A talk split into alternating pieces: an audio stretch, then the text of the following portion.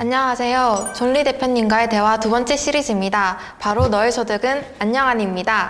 먼저 저희 소개부터 드리겠습니다. 저는 고용노동부 퇴직연금복지과에서 퇴직연금을 담당하고 있는 김서원 사무관이라고 합니다. 네, 두 분도 자기소개 한 번씩 부탁드리겠습니다. 네, 저는 메리츠 자산운용의 대표를 맡고 있는 조니 대표입니다. 안녕하세요. 저는 고용노동부 청년고용기획과의 최영욱 사무관이라고 합니다. 네, 1편만 보시고 그래서 도대체 어떻게 퇴직연금을 시작할 수 있는지에 대해서 궁금하신 분들이 굉장히 많을 것 같아요. 그래서 그런 분들이 이 영상을 시청하시면 좋을 것 같습니다. 저랑 최영욱님 둘 다 저희 3월부터 일을 시작한 사회초년생입니다. 그래서 요즘 애들이 그렇듯 저희 둘도 이- 열심히 일을 하는 것도 중요하지만 주식, 투자, 저축 등에 굉장히 많이 관심을 가지고 있습니다. 특히 최근에는 주변에서 퇴직연금에 대한 이야기가 굉장히 많이 들려오고 있는데요. 그래서 제가 오늘 MZ세대 대표로 존리 대표님을 만나서 모든 것을 물어보러 나왔습니다. 아, 네, 좋습니다. 예. 근데 제가 미국에서 오랫동안 있다가 한국에 왔는데 너무 신기한 걸 느꼈어요. 특히 이제 젊은 세대들한테 퇴직연금 어떻게 하고 있어요? 물어보니까 대답이 어, 국민연금하고 딱, 딱 비슷한 거 아니에요? 이런 대답을 받은 거예요. 제가 깜짝 놀란 거예요. 그래서 아 이게 정말로 교육이 필요하구나. 근데 두 분은 가입해 있어요? 퇴직연금? 저는 일단 지난주에 IRP 계좌를 만들었거든요. 계좌를 당장 만들기는 했는데 시작을 못했습니다. 되게 공부할 게 많더라고요. 일단 앞으로 몇십 년 동안 굴릴 건데 좀 신중하게 해야 되는 것 같기도 아, 해서요. 근데 저는 그럴 필요 없다고 생각해요. 왜냐하면 내가 언제든지 바꿀 수 있거든. 어, 네. 그러니까 내가 이거 갖고서는 뭐 30년 동안 계속 가야 되는 건 아니고 아 이- 이런 상품이 있었는데 미처 몰랐구나. 그럼 바꿀 수 있어요. 근데 제일 중요한 거는 무조건 시작하는 게 중요해요.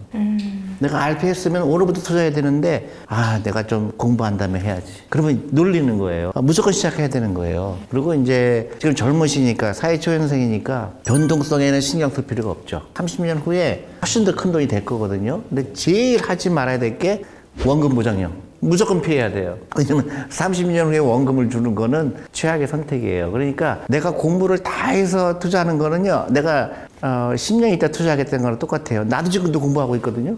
여기는 IRP 열었어요? 저도 IRP 계좌를 개설은 했는데 아직도 공부하고 있나? 저도 열심히 공부하고 있습니다. 아, 공부하면 안 돼요. 공부하면 just do it.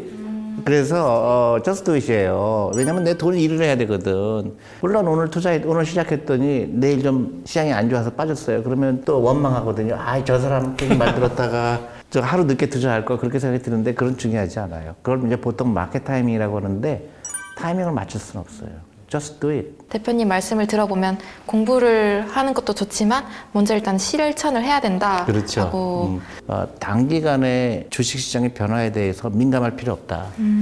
왜냐하면 어차피 단기적으로는 주시장이 어떻게 될 건지 알 수가 없어요. 오늘 주시장이 내일 떨어질까 올라갈까 두 분 알아요 몰라요? 모르죠. 모르죠. 나도 몰라요. 그죠?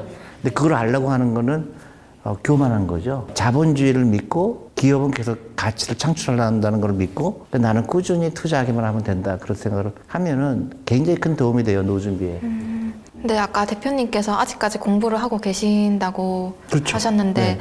대표님처럼 경력도 많으시고 이렇게 한 분야에서 오랜 전문가로 계셨던 분들은 무슨 공부를 하시나요? 왜냐면요 세상은 계속 변하고 또 내가 전혀 몰랐던 기업들이 나와요. 지금 나오는 기업들이 내가 전혀 상상하지 못한 기업들이거든요. 예를 들어서 뭐 테슬라 애플 구글 다 내가 펀드 매니저였을 때는 존재하지 않았던 기업들이죠. 그러니까 내가 앞으로 일어날 거를 다 공부한다는 거는 불가능한 거예요. 근데 그 공부라는 거는 앞으로 어떤 세상이 될까 어떤 기업이 잘 될까 너무 재미나죠. 근데 그거를 나는 다 마스터 한 다음에 그때부터 투자할 거야 그럴 때는 아무 의미가 없는 거죠. 그죠? 이미 too late. 네. 너무 늦었죠. 그러니까 많은 사람 생각하는 것처럼 내가 공부가 끝난 다음에 투자할 거야 그거는 잘못된 거죠 사실 저랑 최영욱님 같은 경우에는 사회 초년생이기 때문에 모아둔 돈이 별로 없거든요. 음. 그리고 저는 집도 사야 되고 차도 사야 되고 살 거는 많은데 월급은 한정적이니까 그렇죠. 제가 과연 언젠가 부자가 될 수 있을까 이런 생각을 요즘 많이 하거든요. 100% 그러니까 부자가 되는 조건이 두 가지가 있어요 네. 첫 번째로 기간이 필요해요 그 두 분은 기간이 많죠 투자 기간이 네. 그 다음에 돈을 일하게 하는 거예요. 소비를 투자로 바꿔라. 그리고 복리의 마법을 믿어라. 그러면 부자가 되기 싫어도 부자가 돼요. 네, 방금 말씀해주신 복리의 마법을 조금 자세하게 얘기해 주실 수 있으세요? 복리의 네. 마법이라는 거는 그야말로 마법이죠. 설마 저렇게 커질까 그래요. 72 법칙이라는 게 있어요. 예를 들어서 내가 천만 원을 가지고 내 노후 준비를 시작했다. 그 천만 원이 두 배가 걸리는 시간을 계산하는 방법이에요. 그러니까 만약에 1년에 6% 수익률이 났다. 그 천만 원을 시작했을 때 2천만 원이 되는 기간이 얼마큼 될까? 그러면 72를 6으로 나누면 10이죠. 12년 걸린다는 얘기거든요. 복리의 마법이 여기서 시작이 돼요. 처음에 천만 원은 12년 걸리는데 두 번째 천만 원은 6년이 걸려요. 왜냐하면 엎어서 가잖아요. 세 번째는 그거의 반이야. 또 반의 반. 그러다 보니까 내가 20년 투자하니까 어떻게 돼요? 매일 천만 원이 생기는 거예요. 그게 복리의 마법이에요. 이걸 알면 부자가 되기 싫어도 부자가 돼요.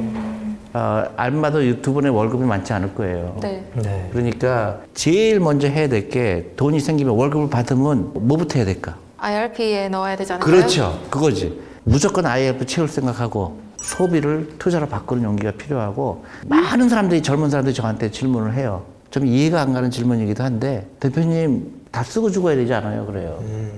그런데 자꾸 이것도 못하게 하고 저것도 못하게 하면 나는 언제 써요? 그 대답을 어떻게 해야 될까 생각하다가 아니 그러면 지금 쓸만한 돈이 있나? 딱 없어요 돈이 없으면서 돈 쓸 걱정을 먼저 하는 거예요. 그러니까 순서가 바뀌면 안 돼요. 먼저 부자가 돼야 돼요. 대표님께서 아까 말씀하신 복리의 마법이라든지 음. 뭐 여러 가지 장기적으로 투자를 하는 거는 어쨌든 장기적으로 뭔가를 하는 게 중요한 것 같다고 저는 생각을 하는데 그럼 똑같이 IRP도 만약에 시작을 하면 이걸 깨지 않고 끝까지 들고 가는 게 굉장히 중요하겠네요. 아, 그럼요. 어, 중간에 깨면 안 되죠. 왜냐면 세금 혜택이 있는데 중간에 깨게 되면 그 세금 혜택 본 거 다 물어내야 되잖아요. 네. 그리고 내가 부자가 되려면요 어느 정도 강제성이 필요해요. 그러니까 어, 세금 혜택을 주는 대신에 중간에 못 찾게 돼 있잖아요. 그 이유는 뭐냐면 사람은 자꾸 소비하고 싶거든요. 내가 이렇게 해서 천만 원이 모였는데 막 차 사고 싶어서 그냥 막 근질근질 하거든. 근데 그거를 깼을 때 어, 세금 혜택 받은 거를 다 도로내야 되니까 사람들이 아예 주춤하거든요. 그게 그 이유예요. 저 여쭤보고 싶은 것이 있는데 이제 대표님께서 항상 장기 투자를 강조하시고 IRP 자체도 이제 그런 연장선에 있는 것 같거든요. 근데 이제 물론 자본주의나 어떤 시스템에 대한 믿음이 있으면 어쨌든 언젠가 우상향할 걸 아니까 버틸 수 있겠는데 그래도 이제 마이너스로 가는 데도 분명히 있을 거잖아요. 물론이죠.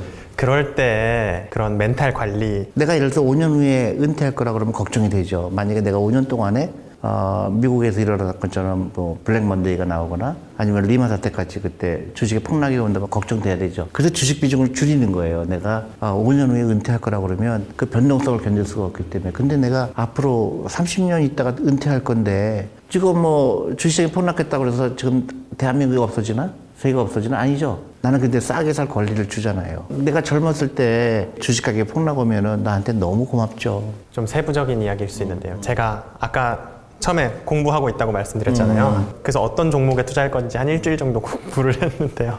되게 짧았지만 TDF 음, 음. 그게 약간 제가 은퇴할 연도를 정해놓고 거기에 맞춰서 투자하는 그런 상품을 IRP에서 투자를 할 수 있는 것 같던데 그건 어떻게 생각 하시나요? 어, 좋은 방법이죠. 그러니까 미국에서도 퇴직연금에 대해서 미국 사람들도 아, 퇴직연금을 어떻게 할까 굉장히 망설이는 사람이 많았는데 TDF가 나오고 나서 어, 많은 사람들이 그 준비를 하기 시작한 아, 그런 통계도 있어요. 그러니까 뭐냐면 TDF는 내가 은퇴할 시점을 예측하는 거예요. 그래서 두 분이 내가 예를 들어 은퇴할 시점이 내가 2050년이다. 그 2050년에 내가 은퇴할 거다. 그러면 그 포트폴리오를 거기에 맞춰주는 거예요. TDF 2050이다. 그러면 아 이분은 2050년에 은퇴할 계획을 갖고 있구나. 그러면 포트폴리오가 그냥 경직되게 그대로 있는 게 아니고 조금씩 조금씩 바뀌어요. 주식 비중이 줄어드는 거예요. 네, 대표님, 제 친구들 중에서 30인 이하 중소기업에서 일하는 친구들이 있는데 중소기업 퇴직연금 기금제도 내년 4월에 시행하는 제도에 가입을 하고 싶어 하는데 음. 어떻게 사장님을 설득하면 될까요? 어, 사장님 입장에서는 안 할 이유가 없죠. 네. 일단 정부에서 도와주죠. 수수료도 어, 반값이라고 그러잖아요. 정부가 하는 거니까 그 사장님 입장에서는 퇴직금을 마련할 때 잘못하면 큰 부채로 다가올 수가 있어요. 그런 면에서 가입을 해야 되는 게 맞고 결정적으로 이게 도입이 돼야 되는 이유는 옛날에는 IMF 때 회사가 혹시 잘못되면 종업원들의 퇴직연금도 같이 날라갔어요. 근데 이거는 도입을 하게 되면 따로 관리가 되잖아요. 그러니까 혹시 회사가 잘못되더라도 내가 퇴직연금에 손해는 보지 않거든요. 그러니까 만약에 친구가 30인 미만의 직장에서 일하고 있다 그러면 사장님한테 적극적으로 이거 도입하셔야 됩니다. 그렇게 얘기를 해야 되고 내가 볼 때는 또 버짓도 그 한정돼 있는 걸로 알고 있으니까 네, 네. 그 네, 미리 네. 신청하는 게 좋다고 봐요. 음, 그러면 그 제도는 사장님들한테도 좋고 어쨌든 근로자들한테도 물론이죠. 왜냐하면 네. 사장님들도 그 비용을 국가가 대주는 거고 네. 조금원들도 어, 노후 준비할 수 있고 음. 그러니까 안할 이유가 없죠. 네. 그럼 대표님 퇴직연금 계좌를 통해서도 목돈을 마련할 수 있을까요? 물론이죠. 물론이죠. 처음에는 지극히 작아 보여요. 아, 이게 월급도 짠데 이걸로 또 뭐 투자해봐야 얼마가 될까? 절대 그렇지 않아요. 이건 오랫동안 투자할 거기 때문에 처음에는 지극히 작아 보이지만 나중에는 "헉, 이렇게 커졌네? 놀랄 때가 있어요. 그러니까 미국에서 지금 401k도 마찬가지거든요. 월급의 10%를 투자하는데 이거 갖고 뭐 별거 있나? 그랬는데 30년 지나니까 지금 미국에 100만 장자가 엄청나게 생기고 있거든요. 음, 복리의 마법이네요. 복리마블이죠. 그래서 오랫동안 투자하는 게 그만큼 중요하고 그러니까 뭐예요? 일찍 시작해라. 공부한 다음에 하면 안 된다. 네, 알겠습니다. 당장 투자해라. 그거죠. 그래서 이제 중소기업 청년들 이야기가 나와서 생각이 난 건데 그 청년 내일 체험 공제라는 제도가 있습니다. 그 중소기업에 다니는 청년이 2년간 300만 원을 적립을 하면 정부와 기업에서 합쳐서 1,200만 원으로 돌려주는 제도거든요. 네, 어, 이제 굉장히 좋은 제도인데요. 네, 이제 그 돈이 딱 처음에 취직을 해서 2, 3년 일하고 나서 딱 자동차 첫 차를 사거나 아니면 평소 사고 싶었던 것들을 사기 딱 좋은 아, 근데 절대 그렇게 하면 목돈이니까요. 안 되지. 그러면 정부에서 만든 좋은 제도를 잘못 활용한다고 생각이 들어요. 그 돈을 IRP로 투자를 해서 계속 돈이 일하게 해야 돼요. 그게 엄청난 나한테 큰 혜택을 줄 거거든요. 300만 원으로 시작할 사람을 1200만 원으로 시작하는 거잖아요. 그러면 그 복리 효과가 눈덩어리 요만큼 시작된 거를 이렇게 크게 해준 거거든. 근데 이거를 활용을 안 하고 그냥 내 소비를 쓴다. 그러면 너무 마음이 아프죠. 그 돈으로 내가 이제 부자되고 길을 열어준 건데 그 돈으로 투자를 해야죠. 두 분도 저기 이 다음에 그런 제도가 생기면 반드시 네. IRP로 투자를 하는 게 좋죠. 알겠습니다. 네, 알겠습니다. 네. 네, 오늘 존리 대표님과 함께 대화를 할 수 있어서 너무 영광이고 즐거웠습니다. 채용님은 어떠셨나요? 네, 어, 저도 오늘 정말 좋은 이야기를 많이 들었는데 특히 빨리 시작해야 된다. 지금 공부도 중요하지만 투자를 시작하면서 배우는 게 정말 중요하다라는 말씀이 가장 핵심적인 말씀이었던 것 같아요. 그래서 당장 이번 달에 사기로 계획했던 것들을 사지 않고 그 돈으로 IRP 만들어 놓은 계좌에 얼른 납입을 하도록 하겠습니다. 아유, 제가 오늘 여기 온 보람이 있네요. 네, 대표님 오늘 좋은 말씀 너무 많이 해주셔서 감사합니다. 네, 나도 아주 좋은 아, 시간이 됐습니다. 네, 감사합니다. 네, 감사합니다.